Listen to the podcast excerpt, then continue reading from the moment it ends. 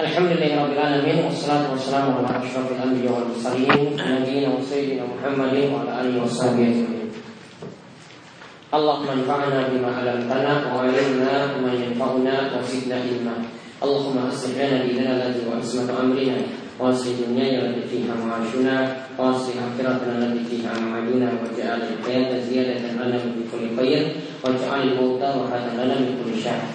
Baik, ikhwan fillah wa fillah rahimani. Pada kesempatan kali ini kita akan melanjutkan pembahasan kitab hadis Arba'in Nawawiyah. Kita masuk pada hadis nomor 11. Hadis ini dari Al Hasan bin Ali Siti Rasulullah SAW wa Raihanatihi yaitu cucu dari Rasulullah SAW Al Hasan bin Ali dan yang di sangat disayangi oleh Nabi Sallallahu Alaihi Wasallam, radhiyallahu anhu, radhiyallahu anhu. Ia mengatakan Al Hasan mengatakan, Hafidzu min Rasulullah SAW Aku telah menghafalkan dari Rasulullah SAW Da'ma yaribuka ila ma'la yaribu Tinggalkanlah Segala yang meragukanmu dan beralihlah pada apa yang tidak meragukanmu. Hadis ini rahul Nasai wa Tirmizi diriwayatkan oleh Imam Nasai dan Tirmizi dan Imam Tirmizi mengatakan hadisnya hasan sahih. Untuk pembacaan yari buka bisa dibaca yuri buka, namun yang lebih fasih adalah dengan harokatnya di fathah. Yari buka.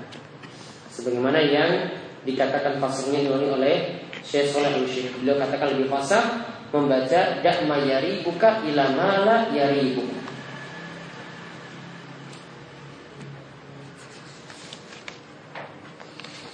Hadis ini sebenarnya potongan dari hadis yang panjang. Ya, di dalamnya juga ada perkataan Nabi SAW yang lainnya, "Fa inna sidqa tuma'ninatun wa innal kadhiba ribatun." Sesungguhnya kejujuran itu selalu menenangkan Sedangkan kedustaan itu selalu menimbulkan kebimbangan di dalam jiwa.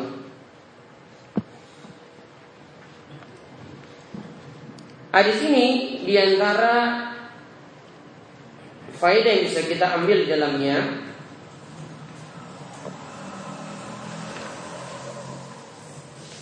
yaitu hadis ini berisi kaidah yang penting dalam menyikapi yang yakin dan yang ragu-ragu.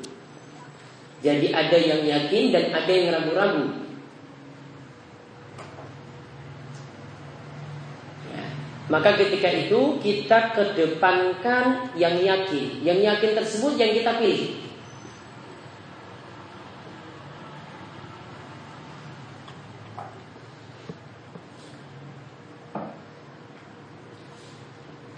Terlebih dahulu.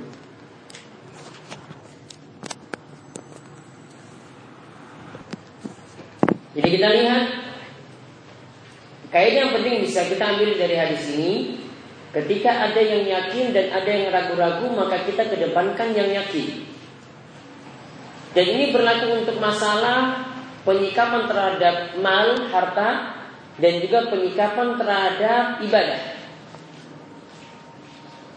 Ya penyikapan terhadap mal harta dan juga penyikapan terhadap ibadah. Misalnya dalam masalah harta, di antara bentuk wara ya atau bentuk kehati-hatian. Ini prinsip dari hadis ini. Jadi yang dianjurkan yang penting di sini adalah prinsip wara.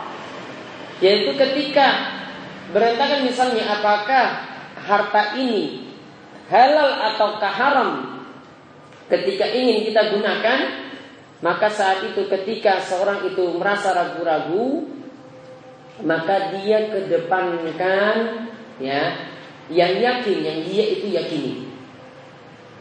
Kalau memang yang ragu-ragu ini adalah yang sedikit, yang ini yang membuat dia itu bimbang, maka dia tinggalkan yang ragu-ragu tersebut, pilih yang yakin. Ya, ketika itu dia pilih yang yakin. Begitu juga dalam masalah ibadah Ya ketika dia melakukan suatu ibadah juga prinsip ini dia pakai. Misalnya dalam masalah wudhu atau tayamum, apakah dia ini sudah dalam keadaan suci? Ya, ini dia masih dalam keadaan suci ataukah sudah batal? Intinya dia baru saja ambil air wudhu. Apakah dia seketika itu sudah tentu, sudah batal, atau wudhunya masih ada? Asalnya dia dalam keadaan berwudhu. Sedangkan tadi yang baru saja datang itu adalah yang ragu-ragu, tentu atau tidak. Maka yang yakin dipegang, yang ragu-ragu tadi ditinggalkan. Dan kaitannya yang kedua tentang hal ini selain masalah yakin dan ragu-ragu tadi, ini para ulama mengenalkan kepada kita tentang masalah hukum asal. Ya, hadis ini berkenaan dengan masalah hukum asal. Dan hukum asal inilah yang biasa kita pegang. Contoh misalnya hukum asal dalam masalah ibadah hukum asalnya adalah harus dengan dalil. Hukum asal ibadah itu haram sampai ada dalil. Berarti ketika kita tidak dapat dalil, berarti ini ragu-ragunya. Yang yakinnya itu apa? Yang yakinnya ibadah ini masih haram dilakukan. Sampai ada dalil dulu berarti baru yakin yang itulah baru kita pegang. Jadi hukum asal ibadah ini kembali kepada hukum asal yang bisa kita contohkan yang pertama hukum asal ibadah itu adalah haram. Hukum asal yang lainnya lagi adalah dalam masalah adat istiadat. Yaitu para ulama katakan hukum asal ada adat atau kebiasaan hukum asalnya adalah mubah atau boleh. Misalnya ketika kita lakukan akad nikah, apa seragam yang kita pakai? Mau pakai seragam ya pakaian Jawa atau pakaian Padang? Ketika itu apa ikut suami, apa ikut istri ketika itu? Ketika itu tidak diatur oleh syariat hukum asalnya boleh sah-sah saja selama tidak ada pelanggaran-pelanggaran dalam masalah pakaian di dalamnya. Hukum asal adat asalnya itu boleh. Contohnya lagi tentang hukum asal. Hukum asal suatu benda itu suci sampai ada datang petunjuk, ada datang dalil kalau benda tersebut itu najis. Kalau sudah ada petunjuk kalau benda itu najis, barulah kita keluar dari hukum asal. Hukum asal inilah yang yakin. Ya, hukum asal inilah yang yakin itu suci tadi itulah yang yakin. Yang di luar itu, ini yang di luar hukum asal. Nah ini yang tadi masih ragu-ragu. Sampai ada penguat, ada petunjuk dulu keluar dari hukum asal, barulah kita keluar dari hukum asal tersebut. Contohnya lagi dalam masalah hukum asal kehormatan seorang muslim itu tidak boleh diinjak-injak, tidak boleh dicoreng, tidak boleh kehormatannya dijelek-jelekan. Oleh karena itu, ketika Nabi Wasallam itu melihat Aisyah itu komentar terhadap Sofia bahwa Sofia itu pendek kecil.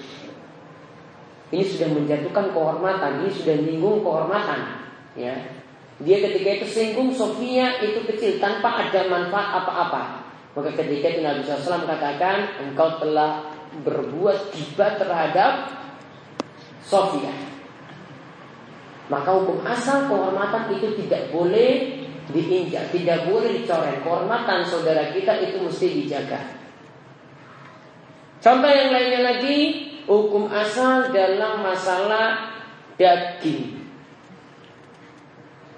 Yang hukum asal dalam masalah daging yang ada di tengah-tengah kaum muslimin. Ketika Nabi SAW itu disodorkan daging oleh para sahabat, Nabi SAW ketika itu dikatakan oleh para sahabat bahwasanya daging ini kami peroleh dari suatu kaum yang kami tidak tahu dia itu membaca bismillah ataukah tidak. Yang jelas ketika itu mereka hidup di tengah-tengah kaum muslimin. Apakah dibacakan bismillah ataukah tidak? Maka ketika itu Nabi SAW cuma mengatakan sudah kamu makan saja sebelumnya ucapkanlah bismillah. Kenapa Nabi SAW sarankan seperti itu? Tujuannya di antaranya adalah supaya menghilangkan keraguan-raguan, kemudian lagi supaya meninggalkan suuzon pada sesama muslim. Dan ini menunjukkan bahwasanya hukum asal daging yang ada tengah-tengah kaum muslimin itu hukum asalnya adalah halal. Sampai ada dalil atau ada pendukung yang menyatakan bahwasanya keluar dari hukum asal tadi dagingnya itu bermasalah. Bisa jadi bangkai, bisa jadi yang membeli itu tidak benar dan seterusnya. Jadi yang kita dapat pelajari lagi di sini adalah tentang masalah hukum asal. Kemudian faedah yang lainnya lagi yang bisa kita ambil dari hadis ini Selain yang keraguan-keraguan tadi kita tinggalkan, hadis ini merupakan masalah pokok tentang pembahasan warak.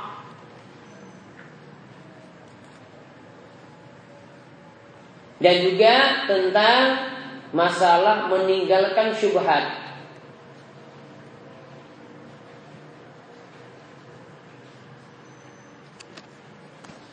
Tentang masalah warak atau tentang meninggalkan syubhat. Maka kalau misalnya seseorang itu dalam kondisi dia kebingungan untuk melak untuk mengkonsumsi di dia untuk memilih di antara dua pilihan. Maka ketika itu dia dapat mengandalkan warak di sini, yaitu meninggalkan yang haram dan lebih bersikap hati-hati. Misalnya di sini yang disinggung oleh Ibnu Hajar, eh, Ibnu Rajab Al-Hambali dalam Jamil Ulum Halikam, gimana menyikapi perbedaan pendapat di antara para ulama. Maka sebagian ulama berdalil dengan hadis ini anal khuruju minal ikhtilaf min ikhtilafil ulama afdol. Kita keluar dari posisi pendapat di antara para ulama itu lebih afdol Contohnya misalnya dalam suatu perkara, ya, dalam suatu perkara ada ulama itu yang haramkan transaksi ini dan ada ulama itu yang bolehkan. Maka kalau ada perbedaan seperti itu maka sebagian ulama berdalil dengan hadis ini ya sudah kedepankan yang haram. Sudah nggak usah dilakukan saja. Transaksi seperti itu tidak usah dipilih. Maka mereka berdalil dengan hadis ini keluar dari ikhtilaf itu lebih bagus. Daripada lakukan nanti terjerumus dalam yang haram mendingan tidak usah dilakukan. Namun Ibnu Rajab kurang setuju tentang masalah ini. Tidak selamanya ya ini yang perlu diperhatikan tidak selamanya karena ada perbedaan pendapat di antara para ulama kita pilih pendapat yang paling keras atau pendapat yang menyatakan haram Atau itu penyikapannya adalah supaya kita terhindar dari syubhat. Bila katakan ini anna hadza laysa huwa ala itlaqi, ini tidak secara mutlak seperti itu. Karena ada dalam permasalahan khilafiyah perbedaan pendapat di antara para ulama yang ketika itu kita memilih suatu yang rukhsah. Sesuatu yang dianggap sebagai keringanan dalam syariat.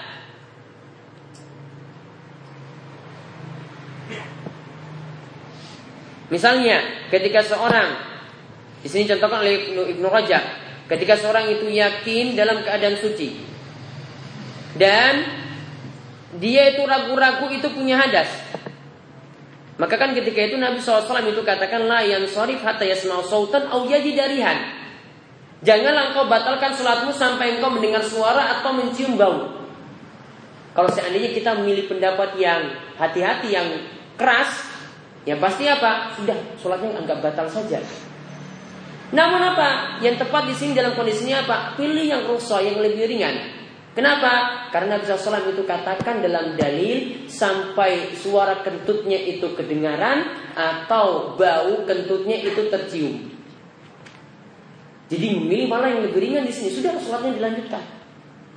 Ya, sholatnya ketika itu di, dilanjutkan. Jadi tidak selamanya ketika terjadi perselisihan para ulama supaya terhindar dari syubhat, supaya terhindar dari yang haram, kita pilih pendapat yang paling keras atau pendapat yang menyatakan haram.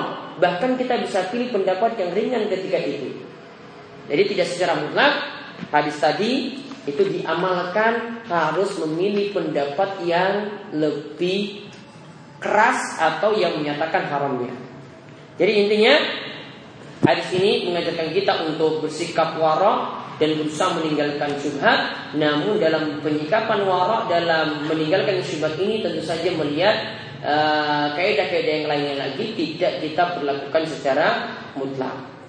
Dan intinya di sini ada satu perkataan yang bagus dari Ibnu Rajab dia menukilkan dari Ibnu Mas'ud bahwasanya perlu dipahami karena kita diperintahkan untuk berpegang pada yang yakin dan tinggalkan yang ragu-ragu. Ibnu Mas'ud pernah mengatakan, "Maturidu ilama yaribuk wa haulaka arbatu alafin la, la taribu."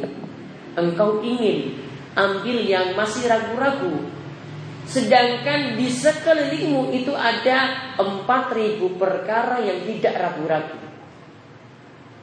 Artinya apa di sini? Maksud Ibnu Mas'ud yang ragu-ragu itu sebenarnya sedikit.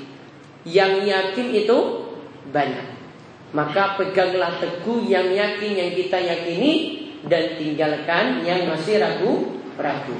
Dan terapkan kaidah ini ketika kita menemukan hal-hal yang meragukan dalam diri kita, yang yakin tetap kita pegang, yang ragu-ragu kita tinggalkan. Dan nanti insya Allah pada salah kita lanjutkan dengan pembahasan hadis yang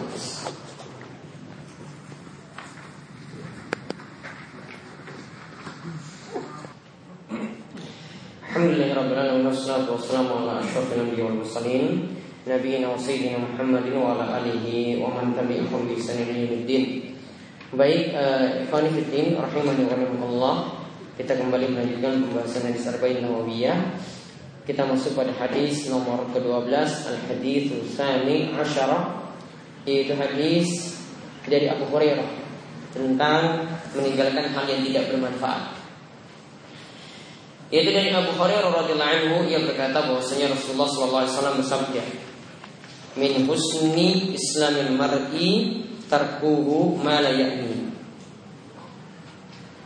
Hadis hasanun rawahu Tirmizi wa ghairuhu. Yaitu dari Abu Hurairah radhiyallahu anhu ia berkata bahwasanya Rasulullah sallallahu alaihi wasallam bersabda, di antara tanda Islam seseorang yaitu dia meninggalkan hal-hal yang tidak bermanfaat untuknya. Hal-hal yang tidak bermanfaat untuknya. Hadis ini adalah hadis yang hasan diriwayatkan oleh Imam Tirmidzi dan selainnya. Faedah yang bisa kita ambil dari hadis ini Yang pertama hadis ini adalah di antara empat hadis yang para ulama katakan di dalamnya terkumpul adab-adab Islami. Yang para ulama itu katakan dalamnya terkumpul adab-adab Islam. Dan ini menunjukkan adab yang penting yaitu meninggalkan hal-hal yang tidak bermanfaat. Sehingga inilah demikian kenapa Imam Nawawi memasukkan hadis ini dalam kitab hadis arba'in karena tujuan dari kitab hadis arba'in ini adalah membicarakan hadis-hadis pokok dalam masalah agama. Kemudian min husni islamil mar'i. Min di sini bermakna tabu'id yaitu sebagian Yaitu sebagian, jadi faedah yang kedua yang bisa kita ambil Sebagian tanda keislaman seseorang Yaitu dengan dia melakukan hal ini.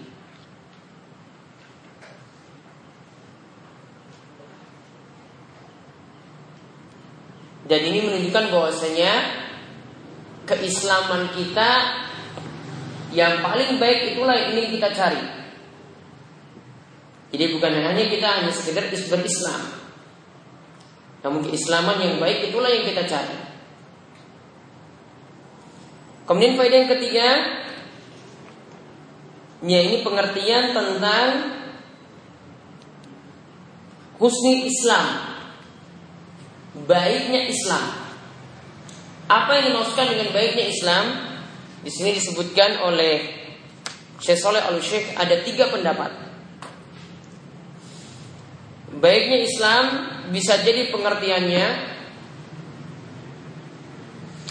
seseorang melakukan kewajiban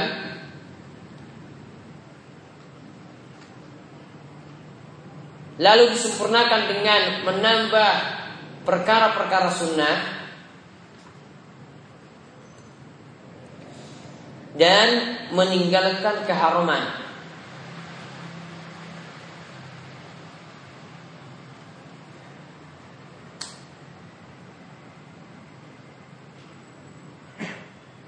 Inilah yang disebut dengan orang yang muktasib. Inilah yang disebut dengan orang yang muktasib. Seperti yang disebutkan dalam ayat surat Fatir ayat 32, "Fal minhum zalimun li nafsi", di antara manusia itu ada yang menzulimi dirinya sendiri, wa minhum muktasib dan di antara mereka itu ada yang bersikap pertengahan, wa minhum sabiqum bil khairati bi isnillah dan di antara mereka ada yang terdepan dalam melakukan kebaikan. Kemudian tanda keislaman seorang lagi maksudnya yang kedua adalah seseorang berbuat ihsan. Seperti yang sudah termaktub dalam hadis Jibril Yang sudah kita bahas pada hadis nomor berapa? Nomor dua. Yaitu maksud ihsan itu adalah Anta budallaha ka'annaka tarah Fa illam takun tarah fa innahu yarah Yaitu engkau menyembah Allah Seakan-akan engkau melihatnya. Jika engkau tidak melihatnya Maka yakinilah Allah melihatmu. Jadi ihsan yang dimaksudkan di sini tanda baiknya Islam seorang yaitu dia berbuat ihsan dalam ibadah.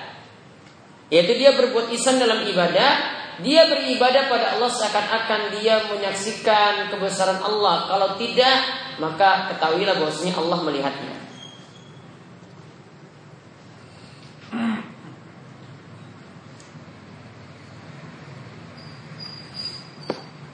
Kemudian yang ketiga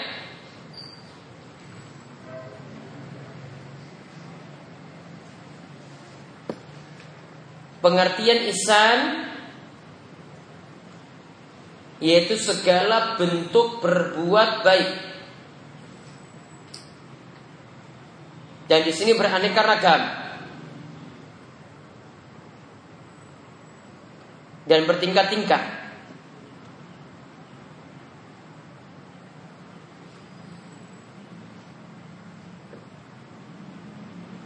Dan jika Islam seseorang itu baik sebagaimana disebutkan dalam hadis, "Idza ahsana ahadukum islamahu" Jika salah seorang di antara kalian itu baik Islamnya, fakul hasanatin ya'maluha tuktabu lahu bi asyi amsalha ila sab'i mi'atin ni'fin. Maka setiap kebaikan yang dia lakukan akan dicatat minimal 10 kali kebaikan yang semisal atau dicatat hingga 700 kali lipatnya.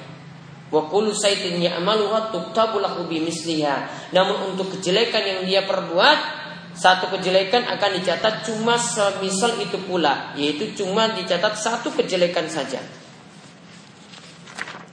Jadi tanda kebaikan di Islam seseorang, tanda baiknya Islam seseorang, baiknya Islam ini bisa jadi karena dia itu meninggalkan, karena dia melakukan kewajiban meninggalkan yang haram, Kemudian yang kedua bisa jadi juga maknanya adalah dia melakukan rajat isan yaitu isan dalam ibadah memperbagus ibadahnya. Kemudian yang ketiga melakukan berbagai macam bentuk isan yang ini bertingkat-tingkat dan berbagai macam bentuk amalannya. Sedangkan pengertian tarkuhu malayakni yaitu meninggalkan hal yang tidak bermanfaat. Kata yakni Kan mala yakni yang tidak bermanfaat. Yakni itu berasal dari kata inayah. Yang berarti syiddatul ihtimam bisyai'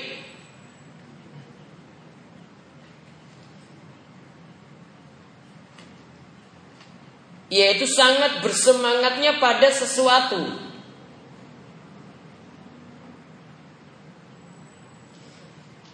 Yaitu pada sesuatu yang muhim, pada sesuatu yang penting. Sangat bersemangatnya pada sesuatu yaitu yang dimaksud sini adalah sesuatu yang tentu saja penting.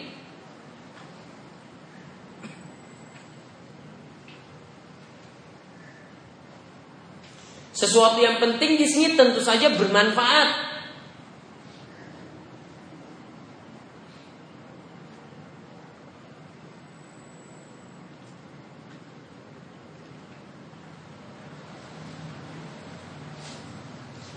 Maka ini yang termasuk dalam masalah sesuatu yang penting, sesuatu yang bermanfaat di sini adalah bahwasanya di sini beliau katakan dikatakan oleh Syekh Shalal umur syar'i likuli muslim biha inayah.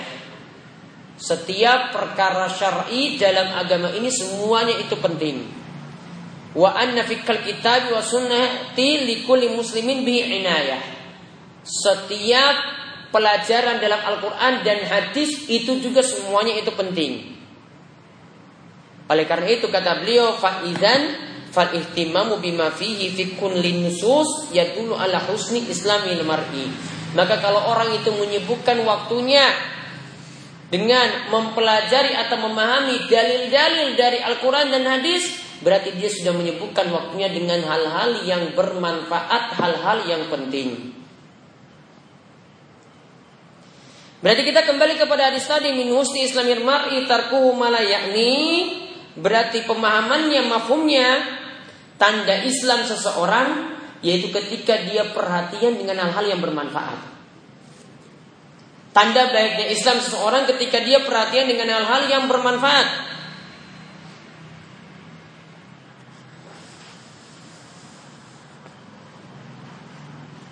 Jadi kalau seorang itu meninggalkan perkataan yang sia-sia tidak ada manfaatnya, tidak ada kemanfaatan dalam agama ataupun tidak ada kemanfaatan dalam dunia atau akhiratnya. Kemudian dia meninggalkan amalan-amalan juga yang tidak bermanfaat untuk dunia dan akhiratnya. Berarti dia sudah melakukan, dia sudah mendapatkan pada dirinya baiknya Islamnya. Jadi baiknya Islam di sini bisa jadi dalam ucapan. Baiknya Islam bisa jadi di sini dalam perbuatan. Bisa jadi juga dalam hal pendengaran, mendengarkan hal-hal yang bermanfaat.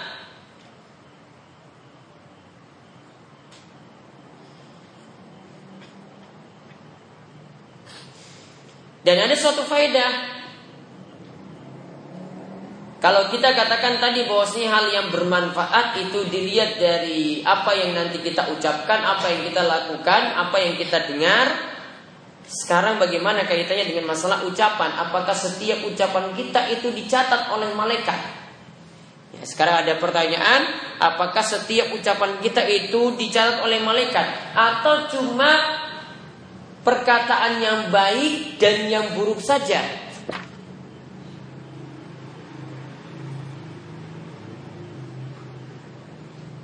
Sedangkan perkataan yang nilainya itu netral, sifatnya itu mubah berarti tidak dicatat. Maka pendapat yang lebih tepat dalam masalah ini semua ucapan manusia itu dicatat. baik yang bernilai pahala, baik yang bernilai ekop hukuman, atau yang sifatnya itu tengah-tengah, mubah.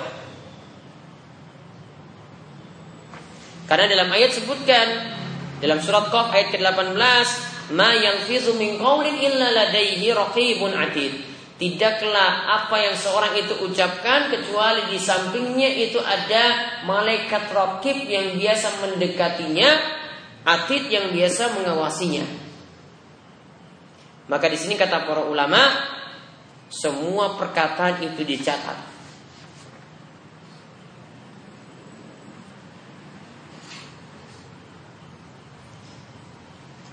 Sedangkan nanti tentang masalah hukumannya akan dilihat kalau perkataannya itu baik maka itulah yang akan diberi pahala kalau perkataannya itu buruk maka itulah yang nanti akan dicatat sebagai dosa dan akan mendapatkan hukuman. Sedangkan yang netral ya tetap dicatat namun dalam masalah ekop dalam masalah hukuman diberikan pahala ataupun dosa tidak termasuk.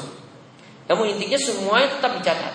Bahkan sampai dikatakan oleh para salaf innahu yaktubu hatta aninal marid. Bahkan tangisan orang yang sakit, keluh kesahnya orang yang sakit pun tetap dicatat oleh malaikat. Sehingga Imam Ahmad kalau tidak salah ketika mendengar perkataan seperti ini, ketika itu saat tahu semuanya dicatat oleh para malaikat, saat sakit pun ya, dia tahan rintihannya. Rasa sakitnya itu dia tahan, jangan sampai keluar rasa sakitnya itu dari sana. Takut ini dicatat dan takutnya pas dicatat ini dihukumi dosa. Intinya kita kembali tadi setiap perkataan itu dicatat, setiap perbuatan itu dicatat, setiap pendengaran kita juga dicatat.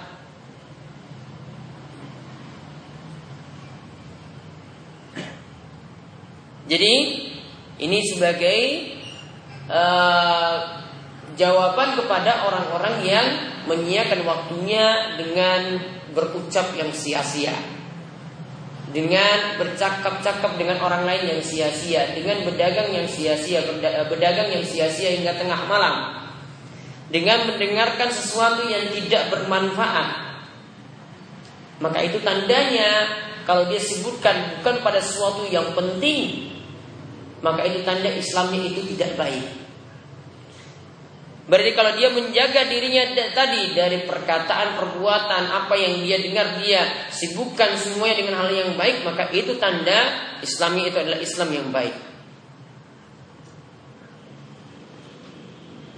Oleh karena itu dari hadis ini, Syaikhul al itu mengatakan, fi hadzal hadis wasiatun azimatun. Hadis ini berisi wasiat yang besar tentang masalah adab yang besar yang Nabi Wasallam, Mustafa Wasallam itu ajarkan. Karena di antara tanda baiknya Islam seorang ayat ruka mana yakni yaitu dia meninggalkan hal yang tidak bermanfaat bagi agamanya, bagi urusan dunianya dan yang dia tinggalkan sini adalah dari perkataan, perbuatan yang sia-sia dan yang semisal itu. Dan di sini beliau sebutkan Perkara yang sia-sia seperti ini punya pengaruh dalam hati seseorang. Juga punya pengaruh akan baiknya amalnya.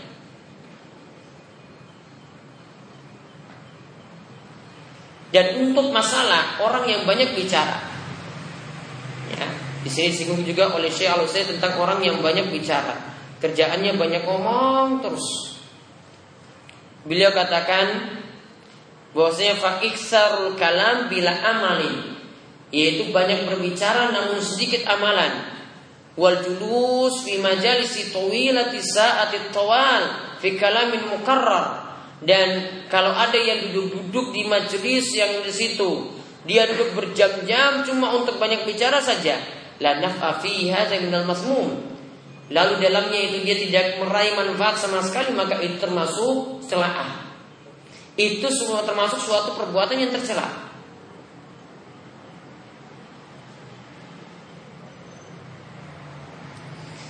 Dan termasuk juga di sini yang beliau ingatkan, jangan sampai kita terlalu sibuk dengan hal-hal yang sifatnya itu mubah, memperbanyak hal-hal yang sifatnya itu mubah.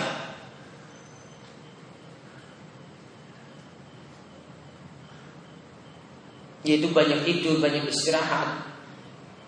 Ya, kemudian ya banyak bersantai-santai. Terlalu banyak cari hiburan rekreasi Termasuk juga kalau anak-anak muda itu terlalu sering naik gunung. Ya. Waktu sia-sia. Kesibukannya habis. Naik gunung berapa jam coba sampai ke puncak? Hah? 8 jam bisa kan? Bisa itu. Naik gunung turun lagi cuma mau lihat matahari terbit coba. Ya. Ke Panggang saja sana coba lihat ke Panggang ini sudah matahari terbit. Pergi jauh-jauh ke Patok sana sudah lihat matahari terbit. Sudah lihat Jogja sudah bagus. Tapi jauh-jauh cari suasana yang aneh-aneh. Terus kalau ada berita lagi kematian lagi, ya mahasiswa lagi yang mati lagi. Sia-sia. Jadi beliau ingatkan di sini jangan terlalu memperbanyak juga sibukkan diri dengan hal-hal yang sifatnya mubah.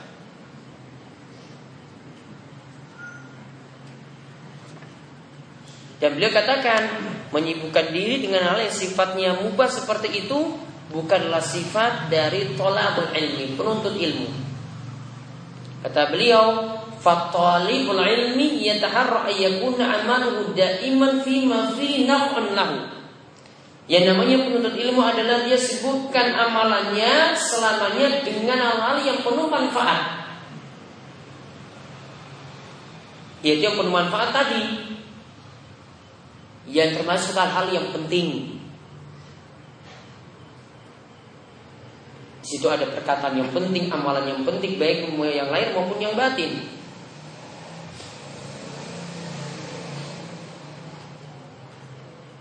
Jadi intinya Hadis ini mengajarkan adab yang bagus supaya kita bisa mengisi waktu-waktu kita dengan hal yang bermanfaat, tidak menyibukkan dengan hal-hal yang sia-sia.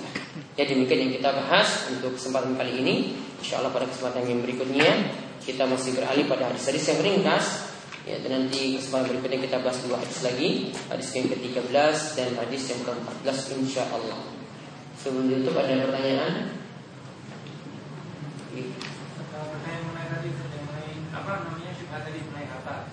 tadi saya bilang kalau saya meragukan kita ambil yang pasti saja. Nah, yang sebenarnya adalah ketika kita sudah terlanjur menggunakan sesuatu yang sudah kita sendiri masih ragu apakah ini halal atau haram. Dan karena kita dalam kondisi terpaksa, kita terpaksa pakai sesuatu yang, yang kita kira itu uh, di antara hal dan hal tersebut. Nah, kemudian pada suatu ketika yang lain kita punya harta yang dalam tanda kutip bisa untuk menggantikan harta yang haram tadi itu. Itu hukumnya bagaimana? Bagaimana cara bertobatnya? Ibnu Rajab waktu kita bahas uh, hadis nomor 6 itu merinci jadi tiga untuk menyikapi harta yang bercampur. Ini tentang masalah harta yang bercampur. Jadi ada yang syubhat, ya, syubhat di sini bisa jadi ya namanya syubhat saja. Kita tidak tahu mana yang halal, mana yang haram. Maka rinciannya itu jadi tiga. Yang pertama, jika sudah bisa dipastikan yang banyak yang ada itu adalah yang halal banyak yang ada itu yang ada adalah yang halal maka yang halal dimenangkan kemudian yang kedua kalau yang banyak itu adalah yang haram. Ya yang banyak dari harta tadi persentasenya lebih banyak yang haram. Maka harta tersebut yang waroknya itu ditinggalkan. Yang masalah menurut beliau kalau bingung. Ya, kalau bingung ini persentasenya itu berapa? Apakah ini 50-50 ataukah berapa bagian yang ada dari barang yang halal dan haram tadi? Intinya ada sikap warak atau hati-hati dari Muhammad juga ditinggalkan harta semacam itu. Intinya kalau ada persentase yang kita tahu, ya maka harta tersebut disucikan harta tersebut disucikan gimana? Dengan disalurkan pada kepentingan-kepentingan sosial. Kepentingan sosial ini pokoknya selain digunakan untuk masjid. Ya, selain digunakan untuk masjid dana syubhat dana haram seperti itu disalurkan ke tempat-tempat semacam itu. Wallahu a'lam.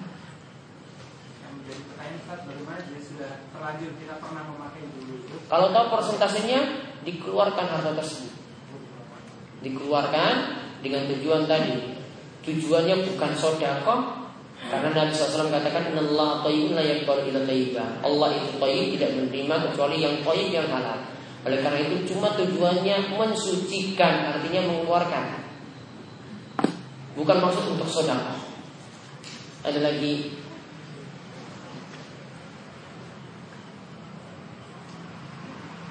Baik, kalau tidak ada yang cukupkan sekian untuk pertemuan kali ini mudah-mudahan bermanfaat.